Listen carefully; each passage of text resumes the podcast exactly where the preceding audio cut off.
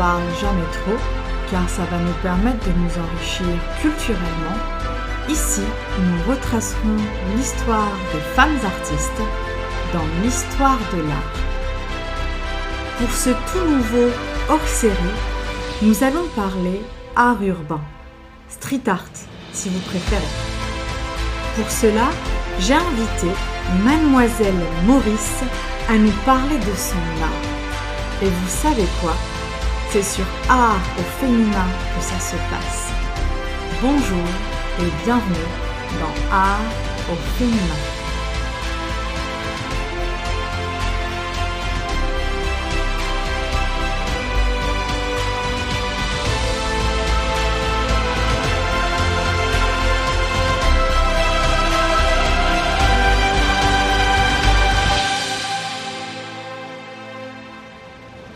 Mademoiselle Maurice, bonjour. Bonjour. Je te remercie d'avoir accepté mon invitation pour euh, partager euh, ton parcours et ton art euh, dans Art au féminin et avec les auditeurs. C'est un grand plaisir, comme je te disais tout à l'heure, c'est toujours un honneur quand on s'intéresse à, à ton travail, à ta démarche. Et du coup, est-ce que certainement qu'il y a des auditeurs qui ne te connaissent pas encore. Euh, peux-tu nous parler un peu de toi pour commencer afin qu'on puisse en savoir un peu plus? Ben oui, tout à fait. Ben déjà, euh, bonjour euh, les auditeurs euh, qui nous écoutent. J'espère que vous avez passé un bon moment. Et pour parler de moi, de mon boulot, de ce que je fais, je dirais que je suis une faiseuse d'arc-en-ciel. Voilà, je passe mon temps à fabriquer des arcs-en-ciel et essentiellement sur les murs gris des villes. Donc que ce soit des arcs-en-ciel composés de centaines de pliages papier ou de pliages métal ou de récupération. Voilà, j'aime euh, amener de la couleur euh, sur les murs des villes. Donc euh, après, bah oui, on va surtout mettre dans la case art urbain. street art comme tout le monde dit en ce moment et on met beaucoup dans la case de l'origami aussi mais j'ai envie de dire non non non c'est pas que ça c'est quoi d'autre alors? Bah, c'est quoi d'autre? C'est beaucoup l'accumulation, la dispersion. Euh, je pense que j'ai des petites euh, névroses et obsessions qui se traduisent par euh, un besoin de, de, faire à profusion, travailler de mes mains dans la quantité. Donc, j'aime travailler l'accumulation, la dispersion de centaines, voire milliers d'éléments. Euh, ce qui fait que, à juste titre, on pense souvent que je suis assez folle. Mais par exemple, pour donner un exemple concret, je peux euh, utiliser euh, des morceaux de plastique que j'ai récupérés dans la rue. Je peux récupérer, utiliser des morceaux de bois que j'ai trouvés dans la rue. Je peux utiliser des du métal, voilà. Mais on, on souvent on, on, se rappelle de moi parce que j'ai fait beaucoup beaucoup de murs et d'installations composées de de centaines de pliages d'origami. Oui. Enfin, pliage d'origami, c'est un peu un pléonasme que de dire ça, même complètement, parce que origami, ça veut dire en japonais euh, origami, le pliage du papier. Euh, et on me reconnaît souvent grâce à ça, grâce à ces couleurs arc-en-ciel et au, au pliage origami. Mais de plus en plus, j'ai envie d'arrêter l'origami. L'origami, c'est un prétexte pour euh, voilà travailler de mes mains, être dans une forme d'artisanat en fait euh, appliqué à l'art. Bon, même si la frontière entre les deux euh, est, est, assez proche, mais voilà, c'est le travail manuel avec des centaines d'éléments et des arcs-en-ciel. D'accord. Et tu dis d'ailleurs sur ton site internet que tu avais fait donc des études d'architecture à Lyon. Et puis euh, ensuite, tu es allée te poser euh, au Japon pendant un an, c'est ça? C'est ça. Et c'est de là qu'est venue l'idée euh, principale du, du, de l'art urbain. C'est ça? Oui, en fait, c'est ça. C'est venu comme ça. Le truc, c'est que moi, je n'ai pas du tout grandi en milieu urbain. J'ai grandi perdu à la campagne, en Haute-Savoie au milieu des champs, des vaches. Euh, j'ai grandi à la ferme, donc euh, voilà, j'étais une bonne petite Heidi. J'ai toujours adoré l'art urbain, le graphe, mais je me suis jamais sentie légitime là-dedans. Et euh, mes parents voyaient que j'étais passionnée de, bricolage, de ci, de ça, de dessin. Ils me voyaient, mais ils ont flippé. Ils se sont dit, elle va vouloir nous faire les beaux arts. Il n'y a pas de débouché. Enfin, on connaît les parents. Et euh, ils m'ont habilement aiguillé vers une école d'archi. Euh, alors je me suis éclatée hein, pendant mes cinq années d'études parce qu'il y a des cours de dessin académique, des, des cours d'histoire de l'art, d'histoire de l'architecture, des cours de couleur, des cours de photo. Enfin, j'ai vraiment euh, kiffé mes études. Mais euh, la réalité professionnelle, ben voilà, était ce qu'elle était. Hein. Tu passes en tant qu'archi sur toutes tes, tes journées derrière un écran d'ordi ou sur des suivis de chantier. Et la technique et moi, ça fait ça fait deux. Et, euh, et non, j'aimais pas tant ça en fait, l'architecture, c'était trop long, les délais, tout ça. Et à un moment donné, d'être comme ça dans le milieu du travail, avec une hiérarchie, avec des horaires, euh, j'ai senti que ça me correspondait pas, je me retrouvais pas là-dedans. Et aux grand dames de mes parents, euh, je me suis dit, euh, deux années après avoir eu mon diplôme, même pas, je me suis dit ben non bah, bah tant pis stop l'archi en fait quand je serai grande euh, moi j'ai envie d'être artiste j'ai envie de créer de mes mains j'ai envie de, de pousser des coups de gueule par le biais de l'art j'ai envie de fabriquer des trucs. Et euh, et je viens pas du tout d'une famille d'artistes ou sensibles à l'art donc je savais pas trop comment procéder au début, je me suis lancée dans des peintures, dans des projets de photos, dans des projets de scénos, de bricolage de carton. De... Petit à petit, je me suis, je suis partie vers. Euh, J'avais cette envie de bricoler de mes mains. C'était vraiment du bricolage, hein, je, le vois comme ça. Mais euh, de travailler un matériau simple qui puisse se récupérer, qui parce que j'avais vraiment pas du tout de thunes, un matériau qui puisse se récupérer et se transformer de de manière complexe en fait par un savoir-faire. Ouais. Et au début, je travaillais beaucoup le fil. Je faisais des broderies, des dentelles, tout ça, mais il y avait déjà beaucoup d'artistes qui travaillaient le fil. Bah, je voyais ce qui se faisait en photo, en peinture, que que j'étais à des années-lumière euh, du talent des uns et des autres. Et j'avais envie de trouver mon truc à moi, euh, mon petit truc d'originalité. Et je me suis beaucoup cherchée, je trouvais pas, je trouvais pas. Et je suis partie vivre une année au Japon avec euh, mon sac à dos dans le cadre de visa euh, vacances-travail. Et là-bas, j'ai découvert l'origami et tout a commencé là-bas. Tout a commencé au Japon. L'histoire s'est écrite d'elle-même, en fait, avec l'origami. D'accord, donc tu es à Tokyo à ce moment-là, c'est ça? C'est ça, en fait, euh, ce qui s'est passé, c'est que l'origami, j'y étais donc de 2010 à 2011 au Japon. Et euh, là-bas, je continuais mes recherches de peinture, de broderie. Et euh, il y a eu le 11 mars 2011. Et là, ça a été vraiment un changement dans ma vie et un tournant parce que euh, bah, j'ai été, euh, il y a eu, pour euh, vous rafraîchir la mémoire, le 11 mars 2011, il y a eu un très très gros tremblement de terre quelques kilomètres au nord de Tokyo. Et ce tremblement de terre a provoqué ben, malheureusement le, tsunami. Il y a eu des, des milliers des milliers de victimes. Et il y a eu trois jours après, même pas, l'explosion de la centrale nucléaire de Fukushima. Et euh, ayant vécu ces événements en étant à Tokyo, ça, bah déjà j'ai cru mourir hein, au moment du tremblement de terre parce que j'étais dans une tour au 32e étage. Euh, donc gros trauma lié à ça avec les répliques et tout. Bon après euh, tu mets ta peur de côté en pensant à la région euh, ravagée du tsunami. Et puis là, ben euh, la cerise sur le gâteau, l'explosion de la centrale nucléaire. J'étais déjà pas très pro nucléaire. Mm. Mais alors là, mon cerveau a, vrillé avec le nucléaire et, et lorsque je suis rentrée en France, euh, j'étais avec une, une psychose du nucléaire en, en, me disant mais pourquoi on utilise cette énergie avant tout alors qu'il peut en exister plein d'autres? Et, et, là mes, mes, mes démons et, et, tout un questionnement sur mais, mais pourquoi cette société va dans ce sens-là de surconsommation? Pourquoi enfin j'ai tout refoulé en, en, bloc là de, de, ce que ce système consumériste et capitalisme nous offre. Et euh, mon point de départ, ça a été de dire euh, non au nucléaire.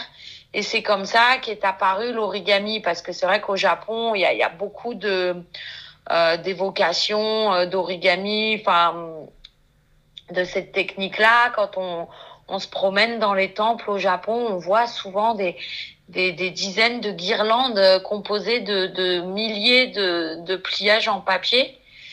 Et euh, je trouvais ça très poétique. Je pensais pas l'utiliser dans mes dans mes installs, enfin dans mes recherches artistiques. Et petit à petit, en faisant le lien avec le Japon, en entendant parler de la légende des mille grues, en entendant parler de l'histoire de Sadako, bah, j'ai voulu utiliser ce médium. Et, et, ça a commencé comme ça en fait. Et, euh, et c'était le point de départ euh, d'installation dans la rue. Au début, je voulais pas aller dans la rue mais j'habitais dans un trop petit appartement à Paris et j'avais pas d'argent pour m'acheter des, des, toiles grand format ouais. et pas le matos pour m'en fabriquer. Et à un moment donné, je me suis dit, bah, pourquoi j'irais pas dans la rue euh, pousser mon coup de gueule contre le nucléaire? J'aurais pas de limite de taille, de cadre. Et ça a commencé comme ça, en fait. Un peu par hasard. Oui, tu as bien fait d'ailleurs. Ben ouais, je, j'en suis contente parce que c'est vrai que je me suis retrouvée à faire quelque chose qui n'avait pas été fait euh, auparavant. Ouais. Et ça a été une, euh, une grande chance. Et, euh, et puis après, euh, bah, c'était cool d'avoir ce sentiment de se sentir à la place de là où on avait envie d'être, à pouvoir. Euh, moi, mon envie première, c'était d'avoir un médium et de trouver un truc qui permette que je puisse m'exprimer euh, sans limite, sans fin et, créer avec beaucoup de plaisir et de passion. Et, et ça, ça reste. Et même euh, bientôt dix ans après, et ça fait plaisir. J'aimerais revenir sur euh, ce que tu dis euh, à un moment donné sur ta bio au niveau de ton site internet. Euh, tu dis en fait que tu t'es appuyé sur la légende des mille grues et sur l'histoire oui. de Sadako. Alors Sadako, du coup, tu viens d'en parler. Donc c'est une petite fille qui a vécu le drame d'Hiroshima. C'est ça, mais je peux, je peux te, te réexpliquer mieux le lien des deux si tu veux. Ouais, je veux bien parce que j'ai pas trop compris en fait le, la légende des mille grues. J'aimerais bien en savoir en fait un peu plus. Bah écoute, je, je, suis contente que tu me poses la question et de pouvoir l'expliquer. En fait, cette légende des mille grues, c'est lorsque j'étais au Japon que je voyais ces, ces guirlandes de, de plein d'oiseaux. Mmh. Euh, on m'a expliqué un jour qu'en fait, ce sont ça, ces guirlandes d'oiseaux euh, pliés correspondent à des vœux. C'est-à-dire qu'au Japon, euh, il y a une légende qui existe depuis euh, des décennies qui dit que si on a un vœu à réaliser, on fabrique euh, 1000 grues en origami. Donc les grues, tu sais, qui sont ces, ces oiseaux aux ailes euh, très grandes qu'on peut trouver notamment dans le nord du Japon, à Hokkaido. Ouais. Et on fabrique 1000 grues en origami et à la millième, le vœu s'exauce. D'accord. Et, et c'est en entendant parler de cette légende que j'ai commencé à vouloir travailler le pliage ben, en quantité, en fait, pour lui faire écho. Et dans la continuité de ça, j'ai entendu parler de l'histoire de, de, Sadako, là, dont tu parlais, que c'est effectivement une petite fille qui a euh, vécu le, le drame d'Hiroshima. Et euh, Sadako, après avoir survécu à ce drame, mais après avoir été quand même euh, très touchée par euh, les radiations et ses conséquences, ben, comme beaucoup d'autres personnes, euh, quelques années après, euh, après Hiroshima, elle a malheureusement contracté une leucémie. Et euh, pendant son hospitalisation, bah, cette petite fille a fait le vœu de guérir. Et elle s'est lancée dans la fabrication des mille grues. Et elle est malheureusement euh, décédée avant euh, donc d'une leucémie, euh, réalisé avant d'avoir terminé ses, ses mille grues. Et c'était une petite fille, ben voilà, comme beaucoup d'enfants, euh, qui était très active, pleine d'énergie. Elle pratiquait beaucoup, notamment la course à pied. Et elle est devenue un petit peu un symbole euh, pour le Japon, mais même au-delà des frontières nippones, elle est devenue un symbole. Et il y a beaucoup de personnes qui se sont mobilisées pour, en sa mémoire, euh, envoyer euh, des grues en origami. Mmh. à sa famille. Et d'ailleurs, il y a le mémorial de Sadako qui a été construit à Hiroshima. Et euh, pour moi, cette petite fille, bah là, je vous parle d'une anecdote, mais toute cette légende et cette histoire, bah, c'est aussi un hommage et à toutes les victimes euh, euh, qu'il y a eu pendant Hiroshima, Nagasaki, mais aussi à toutes les victimes des guerres. Et euh, c'est vraiment euh, je, devenu, je trouve, cette grue en origami et ces guirlandes de grue comme des, des symboles de paix. Et euh, j'avais envie d'aller aussi plus loin que ça en, en parlant de, bah voilà, de, de, messages de paix et puis en remettant le doigt sur euh, bah, quand des pays sont en guerre, il n'y a pas des méchants et des gentils, en fait, parce que c'est des décisionnaires, des politiques, des, des dirigeants qui décident de se mettre en guerre. Mm. Mais dans ces pays en guerre, il y a toujours des enfants, des familles, des hommes, des femmes, des vieillards innocents qui subissent euh, ces guerres. Et, et je trouve que voilà, ce, bah, ces grues en origami, je trouve que c'est un beau moyen de, de, parler de paix et de vivre ensemble et d'acceptation de l'autre et au-delà des frontières, au-delà des origines, des, des religions, des, des, apparences en fait. Et je trouve que ce symbole du pliage en papier est beau parce que c'est créer quelque chose de la poésie avec trois fois rien. Mm. Un bout de papier, on peut on peut le trouver dans la rue, on peut le trouver dans les poubelles. Le, le pliage, c'est une petite technique, un savoir-faire. Et, et je trouve que c'est c'est beau, c'est beau ce qu'est l'origami en soi. Mm. Donc c'est pour ça que j'ai voulu travailler cette cette technique euh, de manière aussi intense, c'est que même ça Bon, je parle beaucoup, hein, tu me stops hein, si je m'étale trop. Ah non, mais c'est le but. C'est le but. Je te, je te laisse continuer de nous expliquer. Euh. Tu vois, on est dans une société où on est surconnecté à nos téléphones, aux réseaux aussi, au ça.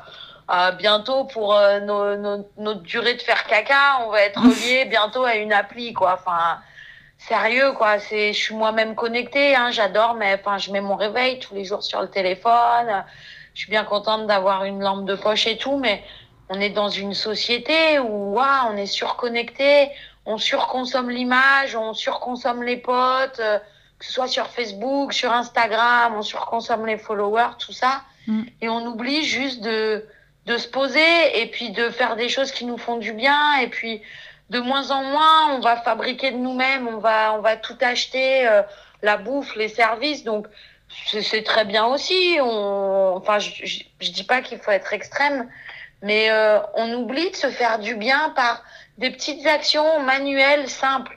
Enfin, on n'est pas tous que des intellectuels et des euh, IT overconnectés, méga geeks. Mm. Euh, il y en a parmi nous euh, qui se sentent un peu dépassés par tout ça, ou même si on n'est pas dépassé, ben on a envie d'autre chose. Et c'est tellement gratifiant de, de mettre les mains dans la matière, de de prendre le temps de mettre les mains dans la farine pour cuisiner, de mettre les mains dans la terre pour jardiner, que de, de fabriquer des trucs, des bidules de ses mains. Euh, ça fait du bien. Et, euh, et donc, cette technique du pliage et maintenant, par extension, bah, j'ai travaillé le métal, le bois d'autres manières, mais c'est aussi un petit, un petit hommage aussi, un de plus au, au travail manuel. Euh, et puis aussi par extension à, à tous les métiers, euh, euh, voilà, à, à, tous les, les gens qui travaillent de leurs mains, qui fabriquent des trucs dans les usines, à tous les gens qui ont des métiers manuels. Alors ça revient petit à petit de revaloriser euh, euh, des bouchers, des fromagers, des boulangers, mais tous les métiers manuels, même les métiers du bâtiment. Euh, enfin, moi, j'entends rarement des parents dire ouais, je rêve que mon gamin soit maçon que euh, ma fille soit charpentier, quoi. C'est euh, des métiers un peu gratifiés. Et eh ben non, c'est une manière de dire que ben, big up à ces métiers-là et heureusement qu'ils sont là et on peut en trouver une grande satisfaction.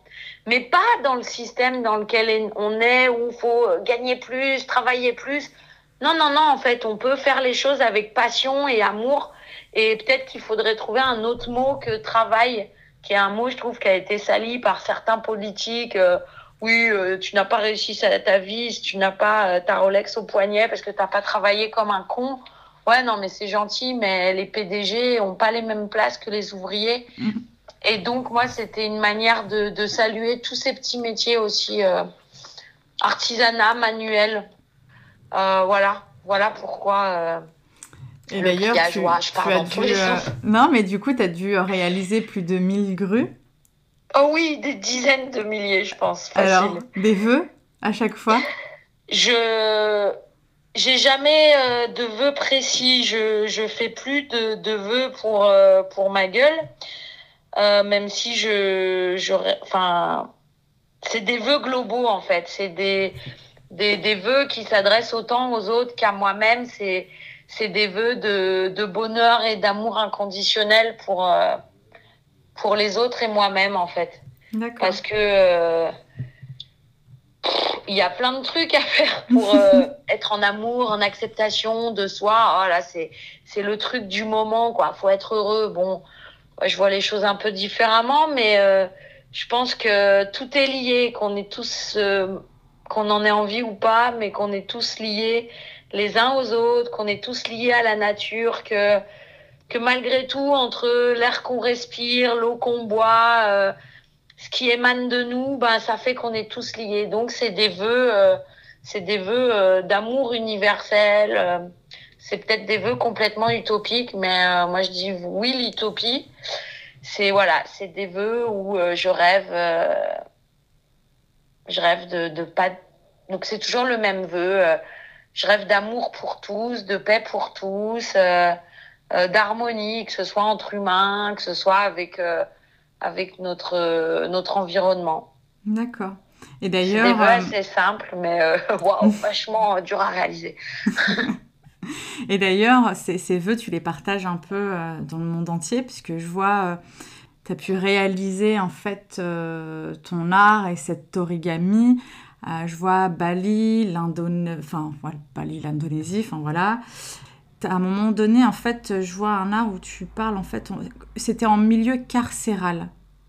Oui. C'est ça? Tu, tu, veux nous en dire un peu plus sur ça? Oui, oui, ben, sur tous ces projets, ben, je touche du bois euh, parce que j'ai eu beaucoup de chance d'être invitée euh, un peu aux, quatre coins du monde, même si maintenant je me dis arrête de prendre l'avion pour aller faire euh, tes arcs-en-ciel. Là, dans ton quartier, au pas de ta porte, tu as assez de quoi faire aussi. Donc j'essaye de, de, bah, de, de, résister au, au projet euh, à droite, à gauche dans le monde. Oui, mais après, en même temps, ça te permet aussi de, de te familiariser avec euh, une nouvelle culture. Oui, bah oui, ben maintenant je me dis, j'ai envie de laisser la place à d'autres parce que j'ai découvert plein de nouveaux pays, plein de nouvelles cultures sur un peu tous les continents. Et, et j'ai eu la chance de voir tout ça. Et, euh, et bien sûr, si on me repropose des projets où il y a une portée humanitaire ou environnementale derrière, j'aurais envie de retourner, peut-être faire des projets à l'autre bout du monde. Mais euh, j'ai vu, j'ai compris des choses. Maintenant, j'ai envie de me concentrer euh, bah, devant ma porte, en fait. Comme on dit, balaye devant ta porte avant de. Donc voilà, et puis de moins, de moins bouger en avion. Si ça, je trouve que du coup, c'est vite des grosses dépenses colossales. Bon, allez, une fois par an, je pourrais m'autoriser. Mais euh, après, des, des, projets que j'adore, comme celui dont tu parlais, projet en milieu carcéral. Après, ça peut être projet en milieu psychiatrique, euh, hospitalier. En, en voilà, j'aime euh, faire des projets avec des minorités, avec des personnes euh, qui sont en marge et qui sont un peu considérées comme des parias.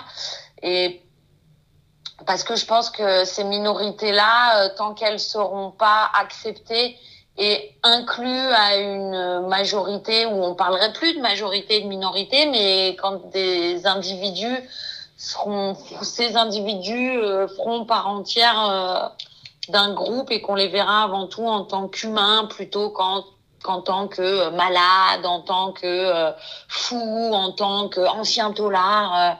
bon, le monde ira mieux. On n'y est pas encore, mais bon, l'espoir fait vivre. On sent, euh, bah, je suis une éternelle optimiste, mais avec un fond très sombre. Mais par exemple, en milieu carcéral, j'ai eu la grande chance d'être invitée euh, bah, par Florent et son équipe que je salue, qui font un, travail remarquable euh, en milieu carcéral. Euh, qui en fait mène des projets euh, sportifs, culturels et sociaux avec euh, bah, avec avec des, des, des, prisonniers, des taulards, des bah il y a toujours un vocabulaire politiquement correct. Hein. Je l'emploie pas, ça me saoule. Mm-hmm. Je fais au mieux. Mais du coup, ils mettent en place des petits projets avec bah, avec les détenus. Voilà, c'est détenu le terme politiquement correct. Et en fait, euh, pendant des mois, ils vont en amont effectuer un travail où ils vont impliquer les détenus, où euh, ça va le, leur faire avoir une, bah, une nouvelle activité. Alors, bah, qui peut aussi, bon, il faut avant tout le dire, faire passer le temps euh, en cellule parce que les journées sont longues. Mais la portée à plus long terme, c'est aussi de créer du lien et donc, on était parti avec un petit groupe de détenus euh, en montagne, donc euh, avec tout un protocole euh, sécurité, bien sûr, mais on les fait sortir de la maison d'arrêt pour aller en montagne, en altitude, pour donc on se retrouve avec une équipe encadrante sportive, une équipe de de la zonzon, avec bah moi l'artiste, et on se retrouve plusieurs jours à vivre ensemble, à participer à des activités euh, sportives, culturelles et à créer une œuvre artistique. Et alors, euh, ce, ce, groupe, euh, enfin cette équipe-là qui mène ces projets-là, autant ils peuvent faire euh, ben, des projets avec des artistes plasticiens, mais ça peut être des projets avec des groupes de théâtre, avec des musiciens, avec des acteurs. Et le but, à la fin du projet, c'est de réaliser une, une vidéo euh, qui est euh, filmé, monté, tout ça par euh, les détenus également. Et en fait, alors il y en a qui peuvent se dire ouais, mais bon, les gars, s'ils sont en tôle, c'est qu'ils ont fait des conneries. Oui, bon, ok, mais euh, faut aller voir plus loin que ça. C'est-à-dire que souvent les, les peines sont sur des durées bah, limitées. Et puis il y a toujours un après la prison. Et puis il y a toujours bah, euh, je vais dire, un, être humain, tout être humain a le droit de, vivre dignement et de, s'enrichir et, de ressortir meilleur de toute expérience. Et donc, ces projets euh, ben, permettent aux détenus aussi de ben, d'avoir peut-être plus confiance en eux, de retrouver une place, d'être considérés humainement. Et c'est des petits projets, peut-être s'ils étaient un peu plus euh, appliqués à, ben on, aurait moins de récidives, on aurait des personnes qui seraient plus considérées humainement et à qui on donnerait, on accorderait du temps et puis euh, et puis euh, qu'on amènerait vers de, nouveaux univers aussi. Enfin, bon, ouais. Je, je suis pas la mieux placée pour. Euh, je suis convaincue de la, de la portée positive pour euh, pour euh, les détenus de ces projets-là et même pour ceux qui n'ont sont jamais passés par la, la, la case détenu. Mais ça, la case prison, c'est un autre débat. Mais voilà, pour t'en dire un peu plus. Donc, ils ont appris à réaliser de l'origami avec toi. Donc, tu as eu un moment d'échange avec eux afin de mieux les connaître, qu'ils puissent mieux te connaître aussi. Et ils Exactement. ont participé à, à la construction d'une œuvre.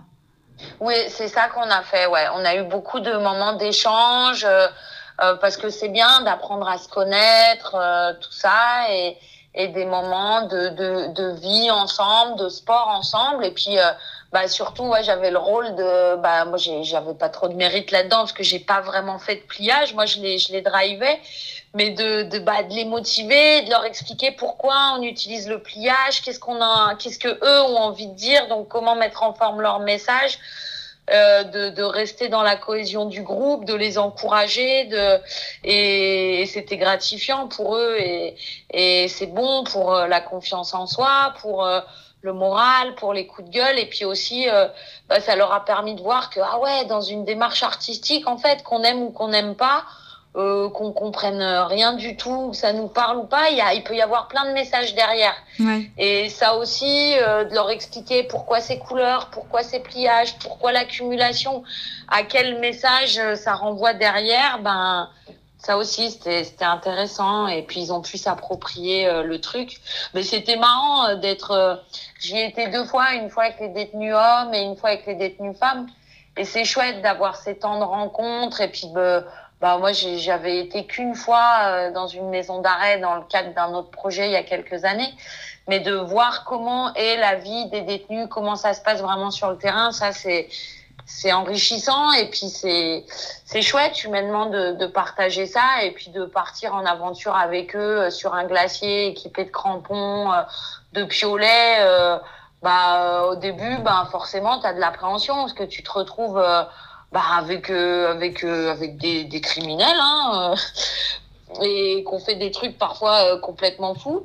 Et, euh, et c'est marrant de voir que, bah, bien sûr, au-delà des clichés, il y a des, des super beaux humains. Et, euh, et ouais, on a été, on s'est retrouvés ensemble à, à passer quelques jours dans un refuge de haute montagne et à mettre à rude épreuve eh ben, euh, nos, nos aptitudes physiques parce qu'il Mm. fallait randonner, on était en altitude et puis on était un groupe et, et ouais, c'était super beau. À la fin, on s'est tous retrouvés à prendre un, un temps d'échange, à dire, euh, voilà, à parler de nos ressentis. On a tous pleuré, que ce soit euh, les encadrants de la, de la maison d'arrêt, les gardiens, les, les psychologues, les sportifs qui étaient là, les détenus. Moi, on a tous, sans exception, on, on pleurait, quoi. On avait les, les larmes aux yeux d'avoir vécu ça ensemble, de, de ce que ça faisait, de... Et puis ça, ça ramène un peu de ouah, d'espoir, d'humanité, de J'imagine que, ça devait être très émouvant, effectivement, ce moment de oh partage. là là, c'est fort, c'est fort, c'est émouvant. euh, Ah ouais ouais, carrément. Ça, ça me redonne des frissons là, rien que d'en parler, euh, c'était chouette. D'ailleurs, on peut, très euh, si, si les auditeurs sont un peu curieux, sur ton site, on peut euh, retrouver euh, donc un petit texte qui, ex- qui explique ce projet, plus des photos que tu as postées, notamment Oui. une photo avec des piolets, etc., comme tu venais de, de l'expliquer. Donc, il faut juste y aller et pouvoir observer euh, le joli travail que tu as fait à travers ça. Bah, que nous avons fait. Que coup, vous euh, avez là, fait, ouais, avec les détenus, ils étaient eux-mêmes artistes. Je leur disais, euh, vous êtes, c'est vous les artistes, quoi. C'est, fallait qu'ils puissent s'approprier l'œuvre. Ouais. Et d'ailleurs, je pense que ça a dû euh, à ce moment-là inspirer euh, JR parce que toi tu fais ça, Ah bon c'était bah ouais parce que euh, toi tu fais ça, c'était en février 2019, c'est bien ça. Ouais. Et euh, JR euh, a une idée d'aller en fait dans une maison euh, d'arrêt Ah, aux donc, US. Aux, aux US, ouais, et c'était en novembre euh, 2019. Et le même principe, en fait, que toi, c'était de faire connaissance avec ces détenus et euh, leur expliquer son art et, euh, et faire en sorte, en fait, qu'ils travaillent tous les uns avec les autres, apprendre à se connaître et réaliser, donc, euh, un projet artistique tous ensemble. Donc, sans doute as-tu inspiré JR. Je ne sais pas si j'ai inspiré JR. Je, je me dis que je me doute qu'il est pompé sur moi parce que je sais même pas s'il est au courant de mon existence. Mais, euh, mais écoute, mais disons-nous ça, mais tout à fait. Mais effectivement, j'ai inspiré JR euh, d'ailleurs. euh, oui, oui, oui. Euh, ouais, j'ai vu passer ce projet qu'il avait fait avec. ouais. Ouais, c'est. Bah, tu vois, après, il y a quelques années, j'avais été contactée par David Mesguich. euh, qui est artiste urbain aussi et qui lui déjà intervient en milieu carcéral depuis pas mal de temps et il y a, il y a quand même pas mal d'artistes hein, euh, qui qui ont pas attendu là pour aller en, en milieu carcéral et qui qui réalisent beaucoup de, de projets déjà. Ouais. Mais bon, hein, on sait bien comment c'est. Hein, les, les budgets euh, de l'État vont pas forcément euh, dans les maisons d'arrêt, ni dans les écoles, ni dans les hôpitaux. Hein. Là où il y a des humains, c'est pas très rentable l'humain. Mmh. Ouais, malheureusement, tu vois. Ouais. Et euh, donc voilà, tu as fait le tour du monde, tu as pu partager donc ton art euh, avec différentes cultures, toujours sous le symbole de, de la paix, l'amour. J'essaye, ouais, j'essaye. Et euh, est-ce que tu as rencontré euh, des difficultés dans ton travail? Ou est-ce que tu bah, rencontres alors, la encore, plus grosse ou- difficulté étant euh, moi-même, Pourquoi? Les artistes, artistes sont très mégalos et égocentrés, hein, mais bon, on n'est pas, suis pas le centre du monde, mais on est tous le centre de notre univers. Non, bah parce que je me retrouve tout le temps face à mes démons, face à mon envie de bien faire, face à mes exigences, face au stress, face à Oh, qu'est-ce qu'on va penser de moi, face à l'image qu'on renvoie quand on est pris en photo, de ce qu'on dit, de ci, de ça. Là, tu vois, depuis tout à l'heure, je parle et je me dis mon Dieu, je vais être écoutée, il faut pas bafouiller, pas dire trop de bêtises. Là, j'ai pas dit ci, j'ai pas dit ça. Là, putain, j'aurais pu aller plus loin dans l'œuvre. J'aurais pu jamais, enfin, tu vois, l'éternelle insatisfaite, quoi. Le, mais j'essaye de me corriger. hein. Mais euh, donc mon ma plus grosse difficulté, ça peut être moi-même, avec euh, les exigences, le stress et tout. Enfin, Mhm. tous ces trucs hein, du système qui, qui nous bouffe. Euh, après, il peut y avoir des grosses difficultés parce qu'il y a toujours, euh, quand tu travailles en milieu urbain, euh, oh là là, ben, au niveau des délais, des galères et des intempéries, c'est souvent galère. Mhm. Mais je crois que j'aime ça, en fait, les, les imprévus et les, et les soucis parce que c'est intéressant de se dire merde là j'avais pas du tout prévu euh, la grêle merde là j'avais pas prévu pardon pour les grands mots j'avais pas prévu ce, ce, voisin pénible qui ne supporte pas que des artistes enfin il y a toujours des, des, des petits soucis et il faut toujours faire preuve de, de système D.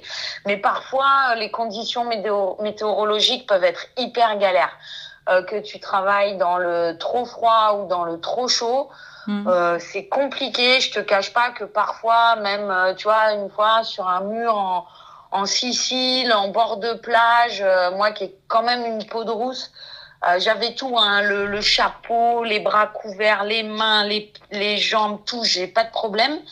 Mais j'ai pas pensé aux pieds dans le sable. Tu vois, je me...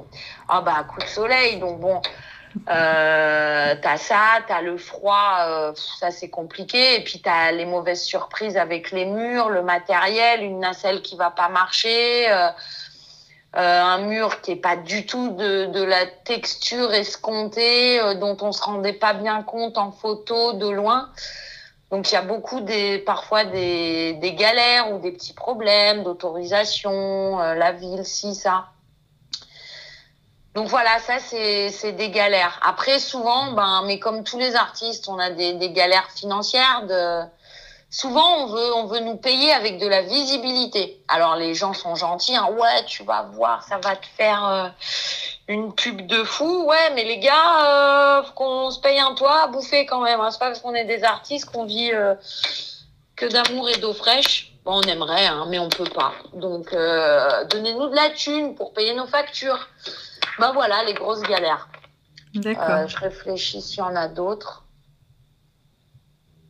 Hmm, non, je pense que c'est tout. C'est les, principales euh, galères que tu peux rencontrer. Euh. Voilà.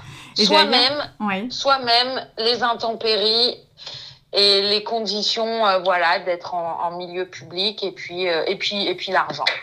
Ouais. Et encore, je ne me plains pas car j'ai la chance d'avoir beaucoup de travail. Mm. Donc euh, voilà, je parle pour euh, aussi les artistes en général. La CGT des artistes. Et d'ailleurs, enfin, ça, ça, dit quoi ça? C'est euh, quelle est la moyenne de, de revenus d'un artiste? Quelle est quoi pardon, La moyenne de revenus d'un artiste. La moyenne de revenus d'un artiste, ben, je dirais de 0 à plein plein de, de, de 0 euros à, à des millions. Hein. Il euh, y a des artistes qui, qui gagnent rien et puis tu as des euh, t'as des grands artistes de renommée internationale euh, dont on n'a plus besoin de citer les noms, mais qui, qui gagnent des millions en, en vendant des œuvres. Mm. Euh, moi, je sais que j'oscille entre euh, moins qu'un SMIC et au mieux du mieux, le plus gros de mes bénéfices, j'ai eu peut-être le en bénéfice hein, le double d'un SMIC. D'accord. Ça, euh, quand une fois que j'ai tout payé, euh, les, les, les, les, années de petite gloire que j'ai eues, euh, ouais, j'avais, il me restait, ouais, il me restait 2000 euros par mois en bonus, quoi. Donc c'est énorme. Pour moi, c'est énorme. le, le problème, c'est qu'après, t'investis, tu t'achètes du matos, un atelier plus grand. Euh, euh, voilà, maintenant j'apprends à prendre moins de projets qui payent pas trop et euh, de, de, bah voilà, de demander au moins euh, d'être rémunéré. Voilà, comme tu vois, un plombier, il va prendre 60 euros le déplacement. Oui. Euh, nous souvent, on veut, on veut qu'on se déplace pour venir voir un mur, si ça, se rencontrer, mais jamais on nous propose de l'argent pour un déplacement on va plutôt te vendre la chose en te disant oui, tu vas avoir de la visibilité. C'est ça, et puis. Mais euh, souvent, sur des festivals d'art urbain, euh, maintenant, ça change petit à petit, mais on nous paye pas. On nous file 500 euros. Non, mais c'est cool, hein, 500 euros, mais bon, euh, si quand derrière, tu as des jours de bah, tu t'entraînes dans ton atelier, tu fais des murs dans la rue. En plus, en tant qu'artiste urbain, bah, souvent, tu fais des interventions dans la rue pour le kiff, pour le plaisir, pour le machin. Tu comptes pas ton temps. Tu... Donc, euh, ben ouais, euh, nous payer 500 euros pour toute la préparation qui est en amont, le ci, le ça, non, c'est pas assez en fait. Euh, et les gens ont du mal à se rendre compte, ouais, l'art c'est cher. Ben ouais, l'art c'est cher, mais t'es es passionné de, de bagnole et de tuning, euh, bah, tu vas être content de te faire euh, offrir une journée d'après-midi où tu vas tourner en rond sur un rallye. Enfin, tu fais ce que tu veux. Il y en a qui, qui vont se payer des vacances à l'autre bout du monde à je sais pas combien. Il y en a, ils vont s'acheter un gros écran plat dans leur salon. Bah ça aussi c'est cher. Et puis une pinte aussi dans un bar c'est cher. Et puis un gramme de coke aussi c'est cher. Et puis une jolie bagnole, c'est cher aussi. Bah ouais, mais l'art aussi a un coût. Mm. Et, et nous, les artistes, on se dit, ouais, ça sert à rien, c'est si ça. Bah, bah ouais, mais c'est à la base de tout. Et euh, je sais que pour parler de ça, une fois, euh, bon, je parle de moi, hein, vu qu'on est dans un podcast où on parle de Mademoiselle Maurice. Euh, une fois, dans une expo, j'avais, je vendais des, des petits pochons euh, d'origami où il y avait un origami de chaque couleur couleur de l'arc-en-ciel et ça faisait, euh, ça pesait 0,8 grammes. Et je vendais euh, mon pochon au prix de la cocaïne. Donc 0,8 euh, grammes, je vendais le, petit pochon d'origami. Bon, c'était juste un pochon décoratif, hein. Oui. Mais je vendais le petit pochon 68 euros. Euh, pour, il y avait environ deux heures de boulot dessus, donc ça faisait du 34 euros de l'heure, euh, ce qui est assez bien payé. Mais finalement, voilà, je vendais le pochon 68 euros. Et c'était une manière de, de, dire aux gens, bah ouais, euh, c'est cher, mais, mais c'est un métier aussi, c'est un métier. Et souvent, quand on voit qu'un tableau dans une galerie coûte 1000 euros, oui. il faut pas oublier que dans ces 1000 euros, l'artiste va toucher que 50%. Ouais, c'est ça. Et que souvent, les artistes, bah, sur chaque euro qui est touché, ben, il y a 15%, 10, 15% qui part à la MDA. Euh, certains artistes, on a la TVA à payer. Euh, on nous oblige de payer l'IRSEC. Euh, il faut, ben, on doit se louer notre atelier et puis on a tout le reste à payer. Donc sur 1000 euros facturés, euh, il reste pas grand-chose, quoi. Mais ça, on a tendance euh, à l'oublier. Tu vois, quand on va euh, à une expo dans une galerie on va nous dire, bah, comme tu viens de le mentionner, 1000 balles l'œuvre. En fait, on va tout de suite penser que 1000 balles, on va se dire, ah, c'est énorme quand même.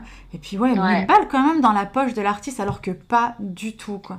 Comme tu viens de l'expliquer. Et même dans la poche des galeristes, hein, souvent les galeristes, ils ont une TVA à payer. Mais un bon galeriste, euh, moi je sais que je bosse euh, depuis quelques années avec la galerie Madgot. Euh, bah, je les kiffe parce qu'on a un vrai échange humain et parce que un vrai galeriste, c'est pas ouais, on revend vos tableaux, les gars, à distance. Non, un vrai galeriste, il, il s'occupe du transport de tes œuvres, il s'occupe d'offrir un lieu, de faire un bel accrochage, euh, de payer des encadrements, de mettre en place un catalogue d'expo ou des petits fascicules ou des flyers, de gérer la com. C'est un vrai boulot. Et comme tu dis, ouais, sur 1000 euros. Euh, euh, et bah au final euh, le galeriste ressort pas avec beaucoup et l'artiste non plus parce qu'on n'est pas tous des des Banksy ou des tout ça à vendre des tableaux des centaines ni même des dizaines de milliers d'euros quoi. Mm. Euh, la plupart en moyenne on va vendre des pièces entre euh, je sais pas 200 500 euros et 5000 euros quoi. Ouais. Ce qui paraît énorme, 5000 euros, mais ben ouais, un grand format, déjà, tu vois le prix euh, pour un encadrement, un châssis fixe et tout ça. rien que de faire un encadrement, ça coûte euh, des centaines d'euros. Mm. Ouais, donc faut pas, faut pas oublier que ouais, tout ne va pas dans la, la poche de, de l'artiste, ouais. bien au contraire. Non, c'est clair. Et clair. tout métier mérite rémunération, et comme tu viens de le, enfin comme tu l'as dit tout à l'heure, c'est aussi alimentaire, quoi. Bah, c'est. Euh, moi, j'ai pas peur de dire que euh, c'est complètement alimentaire. Enfin, c'est. C'est une passion avant tout et une envie. En fait, c'est un truc viscéral plus fort que, que nous-mêmes. Enfin, je pense quand on se retrouve à vouloir être artiste, euh, à part quelques exceptions, mais on le fait parce que ça nous domine. Enfin, on choisit pas. Enfin, c'est quand même une galère. Et puis, on n'a pas un cerveau qui fonctionne où on arrive à aller euh, des années durant euh, bosser en 35 heures à l'usine parce que euh, on pète les plombs. On n'en est pas capable d'un mm. truc si régulier, quoi. Et, et quand je me suis dit, quand je serai grande, je serai artiste, c'était en le voyant comme un métier. Oui. Euh, c'est quoi ton métier? Je suis artiste. Il y en a, ils diront que c'est pas un métier, mais moi, je suis hyper contente de pouvoir payer euh, mes factures, ma bouffe, euh, mes charges d'immeuble et compagnie avec, bah, avec l'argent que je gagne en, me faisant plaisir. Alors oui, c'est un passion, c'est une passion et tout, mais moi, je le vois pas non plus comme ah, je me kiffe à rempoter une petite plante chez moi. Tu vois, je le vois vraiment. C'est mon boulot, c'est mon job. Euh, là, je devais, je dois préparer un mur euh, que je dois aller faire à un festival euh, d'art urbain. j'ai un billet et tout. Bah là, au moment où je te parle, je suis assise dans mon atelier. J'ai, oh, je te mens pas, au moins 1000 pliages, voire plus au sol.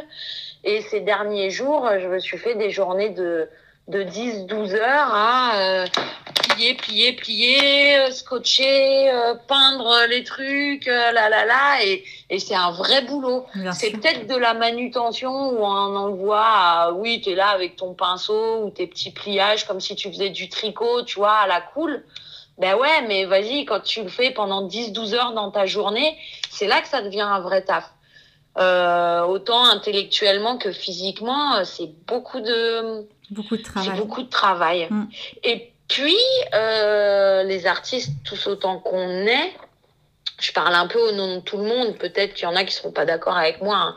Oh là là, je détiens aucune vérité, hein. c'est que mon point de vue que, que je mets en avant, mais je pense que le visuel qu'on voit de nos productions à tous, c'est un résultat, c'est la partie immergée de l'iceberg. Mais avant d'arriver à être invité quelque part, à avoir mené à bien un projet, on a dû nous contacter par mail, par téléphone, on a dû avoir beaucoup d'échanges avec nos interlocuteurs.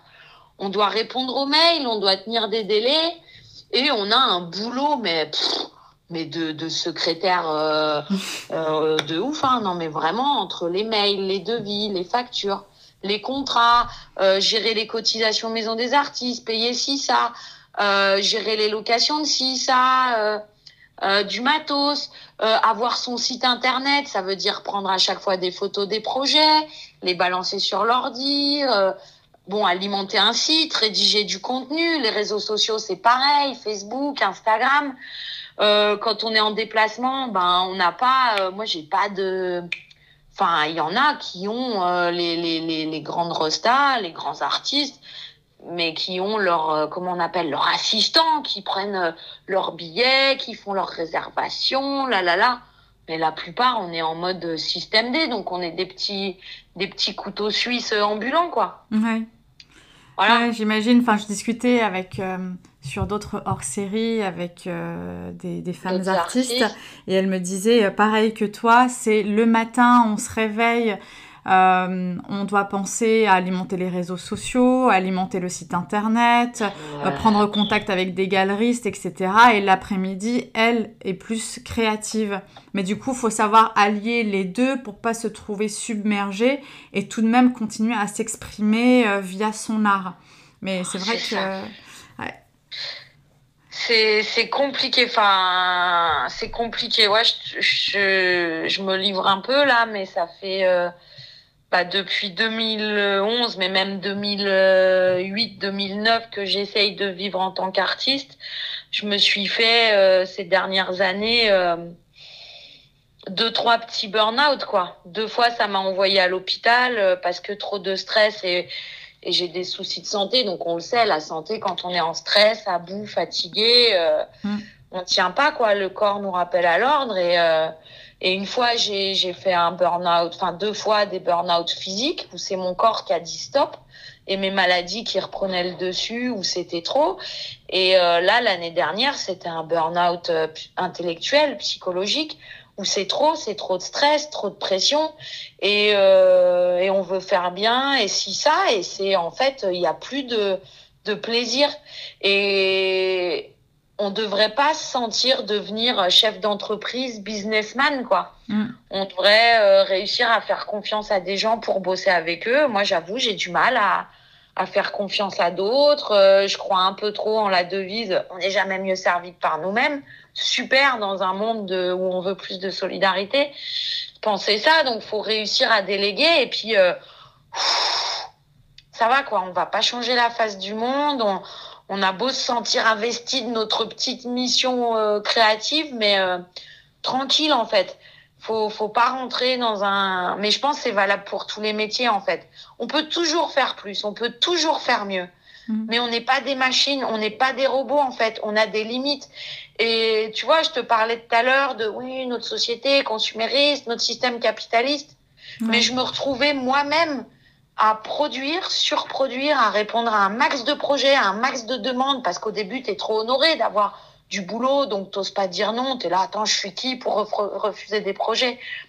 Donc tu veux prendre tout, répondre à tout, tu dis oui favorablement, et puis t'as plus le temps de voir tes potes, ta famille, t'as plus le temps de juste rien faire, t'as plus le temps, tu cours. Et on est, et bim, tu te retrouves dans notre société actuelle où on court, on est en stress, ta ta ta ta, si, ça, oh, oh. Non mais pff, ça rend ouf, ça rend fou.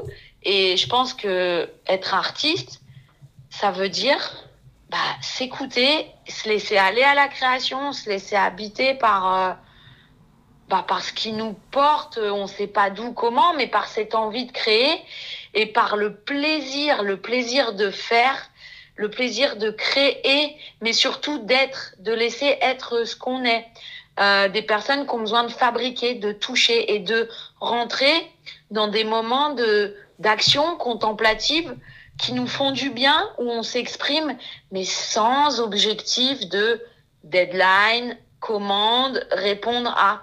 Et là, tu vois, avec ce confinement, Ouais. j'ai kiffé le confinement. euh, J'étais en mode euh, un peu au, au bout de ma vie, genre après le burn-out et tout, une année compliquée. euh, bref, je broyais du noir.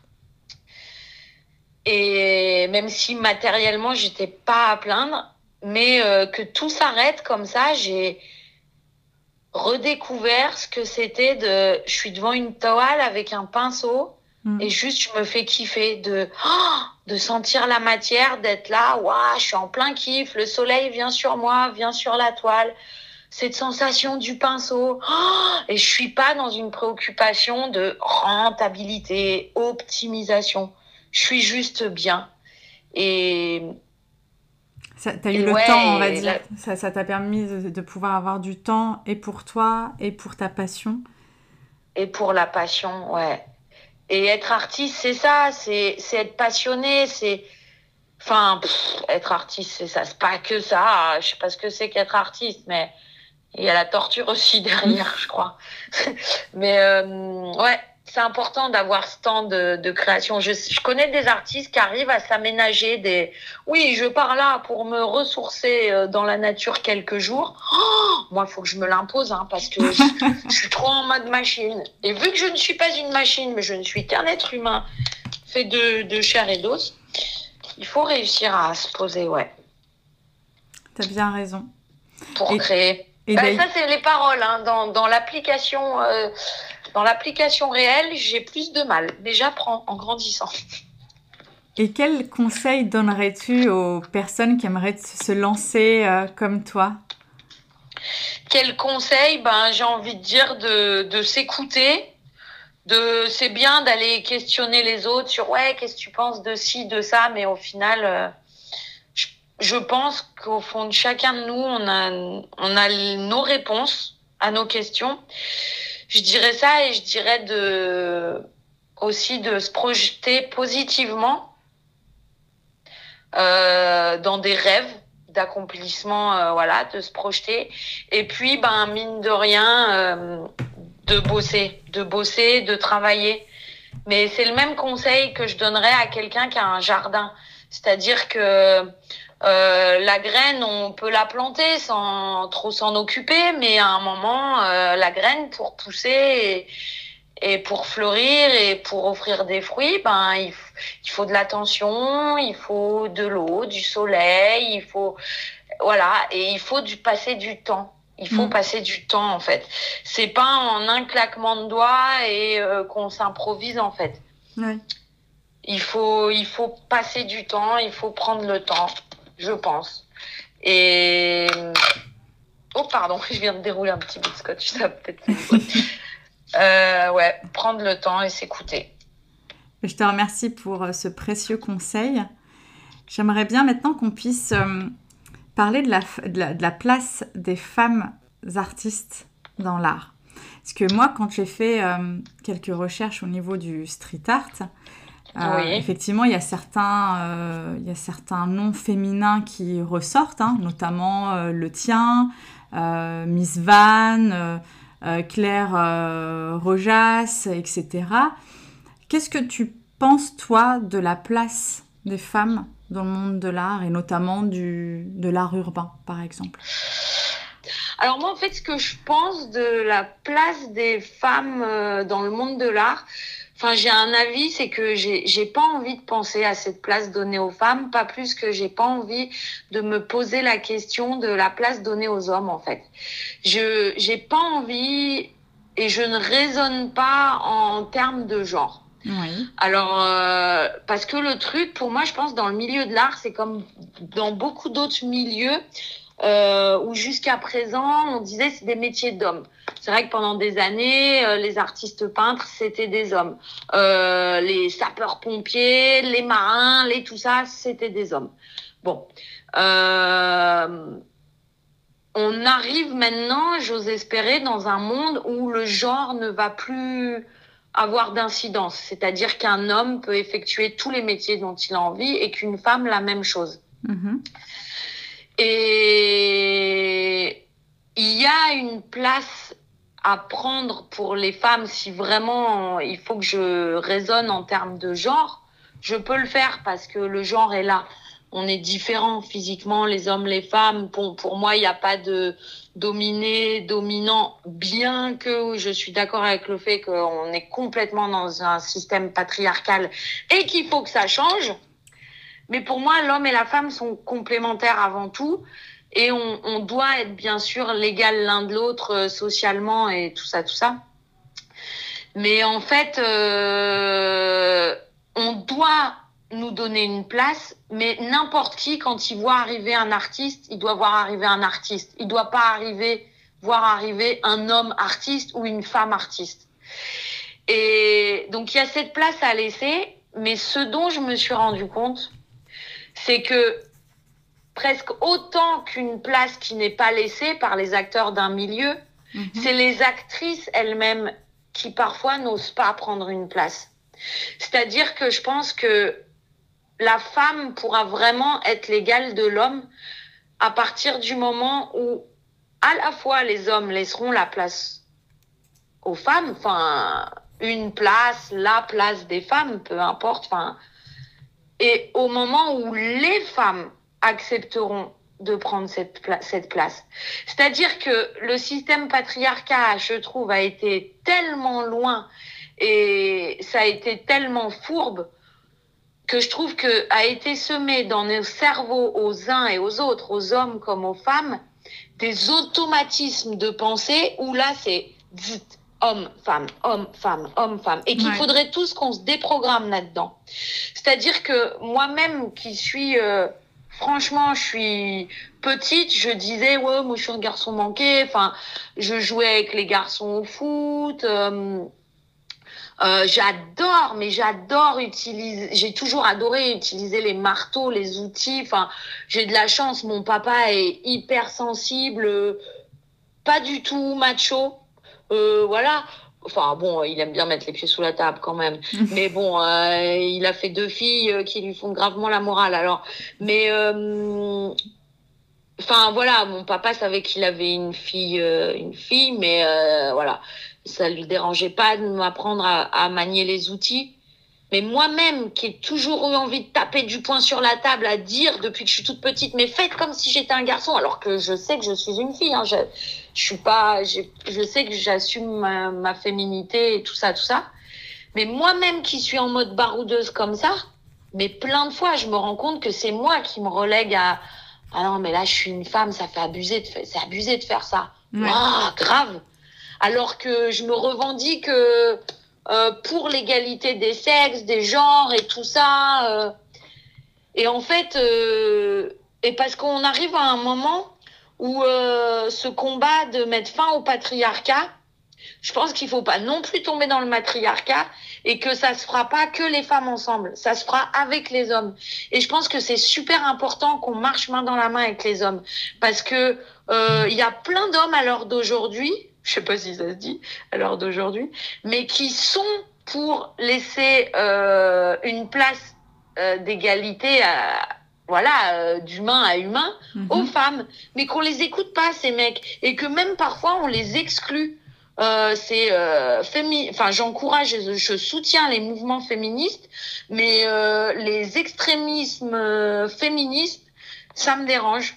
Parce que euh, il faut pas faire avec les hommes la même chose que les hommes ont fait avec les femmes en fait. Tout à il faut comprendre aussi ce qui s'est passé. Il faut leur voilà, il faut qu'on marche main dans la main. Il faut pas exclure les hommes. C'est pas parce qu'ils nous ont exclus pendant des années qu'il faut faire être aussi bête que ce qu'il y a eu jusqu'à présent. Et c'est aussi à nous de prendre euh, notre place. Faut que j'arrête parce que je m'embrouille et puis je vais rabâcher les mêmes choses. Ah non, mais moi je te remercie d'avoir partagé avec nous ton avis. Je trouve que c'est joliment dit et je, je partage. Cool. Bah merci. Ça, ça, me, ça me semble important parce que euh, autant bah là les femmes prennent leur place et, et les gonzesses euh, faut y aller. Mais les mecs aussi faut y aller. Euh, euh les gonzesses faites-vous pousser les poils sur les bras mais sous les bras si vous avez envie. Euh, les mecs apprenez aussi à moins avoir peur des poils mais vous aussi faites-vous kiffer à vous habiller avec des jupes quoi. Et puis sortons de ces, ces clichés. Et puis et puis du rose pour les filles bleu pour les garçons c'est bon arrêtons tout ça et euh, soyons plus intelligents et, comprenons surtout que c'est des trucs qui sont qui ont germé dans dans nos esprits et qu'on continue de nous donner à manger, que ce soit même si on, on s'interdit de rentrer dans des euh, comme j'essaye de le faire, sauf que lorsque je suis allée de obligée un petit peu d'aller dans un magasin de sport pour un truc que c'est plus facile, mais même quand on s'interdit d'aller dans les centres commerciaux, dans les tout ça, on prend le bus, on marche dans la ville, que ce soit les publicités, que ce soit tout ça, on nous donne encore à manger cette guerre des sexes. C'est encore euh, les, les, les, mannequins femmes qui sont comme ci, comme ça, bien maquillés, bien épilés, les mecs qui sont comme ça, bien virils, bien musclés euh, bah, ces clichés l'un comme l'autre, ça fait du mal à l'un et à l'autre. Et tout ça, c'est en fait, on, nous nourrit à ça. On nous, euh, on nous biberonne à ça et on, nous le fait germer dans la tête. Et il faut qu'on se rende compte comme on est conditionné comme tout ça. Et ça, ça marche pour, ben, pour euh, tout ça, là, cette guerre des hommes-femmes où il ne devrait pas y avoir de guerre. Mais en tout cas, main dans la main, on peut y arriver. Oui, main, main dans la main, en se déprogrammant avec des bonnes intentions, avec de la bienveillance, de l'amour, de l'acceptation. C'est de la théorie, mais si on pense tout ça, je pense qu'on peut y arriver. Ça restera compliqué, mais on peut y arriver. Tout est possible. Ouais, je pense. Bah, je pense, hein. Sinon, on se fout tous euh, en l'air maintenant, alors à quoi bon vivre? Bon, bah, en attendant, on est là. Alors, essayons de faire les trucs positivement, quoi. Tout à fait. Essayons. Et d'ailleurs, quelle, serait, quelle est ta prochaine mission euh, ou challenge? Euh, Artistique, professionnelle ou dans ma vie personnelle? Bah, les, les, les, trois, si tu, le, si tu souhaites partager ça. Euh, ouais, je suis. J'apprends à avoir de la pudeur, mais j'en ai pas trop. Mais ma prochaine mission, D'ailleurs, elle est autant professionnelle que personnelle, mais euh, c'est d'être euh, d'être en paix, d'être en paix avec euh, moi-même et les autres. Et avant avant les autres, bah faut commencer par soi, mais de de s'accepter, de s'accepter tel, tel, enfin, bon, bah, tu m'as posé la question à moi, de m'accepter tel que je suis, mais aussi pour euh, accepter mon art, accepter ce que je fais, accepter là où je suis, Et voilà, euh, mais c'est super dur d'être en amour avec soi-même. Euh, je parle d'être en amour avec soi-même, ça veut pas dire ah je me kiffe, t'es la meilleure, t'es la plus belle. Hein. Non, sans on parle pas de ça, mais de ouais. hiérarchie, mais d'être d'être en paix, de pas avoir euh, toute cette colère tout le temps euh, qui gronde, de pas avoir tout le temps euh, ce sentiment de, de rejet et d'abandon. Et, et je sais que dans les gens qui vont écouter, ben il y en a, c'est ça aussi. Il y en a qui n'ont pas des personnalités, euh, artistes ou pas, hein, mais euh, posées, stables. Bah, il y a des personnes plus que d'autres, euh, bah ouais, qui se prennent la tête pour un oui, pour un non. Bah, c'est comme ça, leur cerveau, il fonctionne comme ça. Moi, j'en fais partie où on se fait du mal, on se prend la tête, on, on veut être bien, on veut pas blesser, on veut tout le temps. Mais c'est compliqué d'avoir un cerveau comme ça. Et on veut toujours faire plus, toujours faire mieux, on veut pas décevoir. Et puis le problème, c'est que on n'a pas confiance en nous.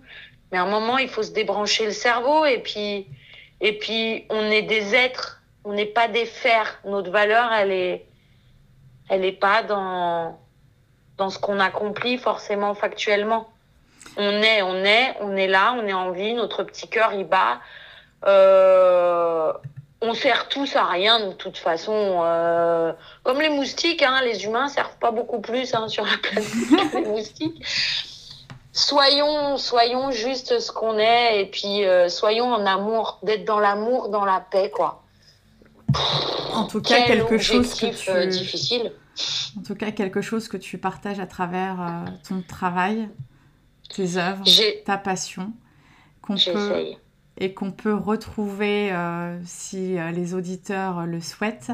Tu as un compte Instagram, alors même si tu es anti euh, tout ça, tu as tout de même un compte Instagram qui... Ah, je suis quand même à fond dedans, Voilà. j'assume. euh, je fais ma petite com assi- assidûment, ouais. Donc, euh, Mademoiselle Maurice. Voilà, donc Mademoiselle Maurice. Euh, qu'on- donc on peut te retrouver sur Instagram, on peut retrouver donc euh, tes œuvres. Il y a aussi un Oui. lien en bio euh, qui nous mène directement à ton site internet, donc. Voilà. Euh, donc on peut y découvrir ta, ta biographie. Il y a donc tes projets qui sont tous listés avec images. Donc pour les plus curieux, donc allez-y. Euh, Il y a même un TEDx que j'ai pris le temps Ah, d'écouter. Génial. Really Franchement, quand j'ai vu ça, English accent. mais j'ai adoré. J'ai adoré. Enfin, Oh, bah, c'est. Parce que, tout à l'heure, tu parlais de, de, de l'acceptation euh, de soi, etc. Mais ouais, non, mais même si euh, tu as un accent euh, very, very euh, Frenchy, mais euh, voilà, tu t'acceptes, tu, tu acceptes ton accent, et puis, euh, et puis euh, donc, interview, euh, enfin, interview, un talk, pardon, euh, super intéressant, que j'invite Ah, bah, euh, j'invite les auditeurs à aller, euh, aller le mater sur YouTube et, et d'apprendre davantage sur toi et sur ton art. Ben, avec plaisir, si ça peut mettre du, du pétillement dans les yeux de ceux qui regardent ce que je fais. Euh, je rajouterai juste que le, le Mademoiselle, il est toujours écrit en entier. Si Oui. jamais dans les recherches, euh, ça facilite. Et puis, euh, puis voilà, ouais, on, on est tous dans le même bateau. Donc ces arcs-en-ciel, bah, on sait tous hein, que la vie est faite de galères, de moments euh, d'arc et tout ça qui nous tombent dessus. Mais bah, la couleur, c'est comme les petites fleurs au printemps, quoi, ou le soleil qui brille, ça, ça nous fait du bien, j'espère. Tout à fait. Mais en tout cas, merci beaucoup, mademoiselle Maurice. Merci d'avoir partagé tout ça avec nous. Bah, merci beaucoup à toi pour l'invitation, pour ce temps euh, pris et pour euh, m'avoir écouté et à, à tous les auditeurs du podcast qui auront euh, supporté ma voix jusqu'ici. Vraiment, c'est un honneur de pouvoir parler de, de tout ça parce que ben, je suis un petit peu animée par ce que je fais et, et tout et ça, ça me tient à cœur. Mais merci à, à tout le monde pour En tout cas, t'en parles avec passion. Merci beaucoup. Bah, merci à toi. Salut.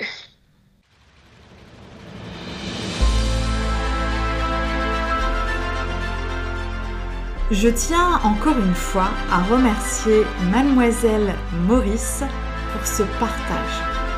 Comme dit lors de l'échange, Vous pouvez la retrouver sur Instagram sous le nom de Mademoiselle Maurice et sur son site internet mademoisellemauris.com. On n'en a pas parlé lors de l'échange, mais sachez qu'elle a un livre à son nom, Origanisme vivant. Quant à moi, je vous retrouve très vite pour un nouvel épisode 100% art au féminin. En attendant, vous pouvez me suivre sur l'Instagram art au féminin. Et enfin, pour que mes podcasts soient visibles et soient écoutés par d'autres personnes, je vous invite à me laisser un commentaire accompagné de 5 étoiles sur Apple Podcast. Merci pour votre écoute. Belle journée, belle soirée. À vous.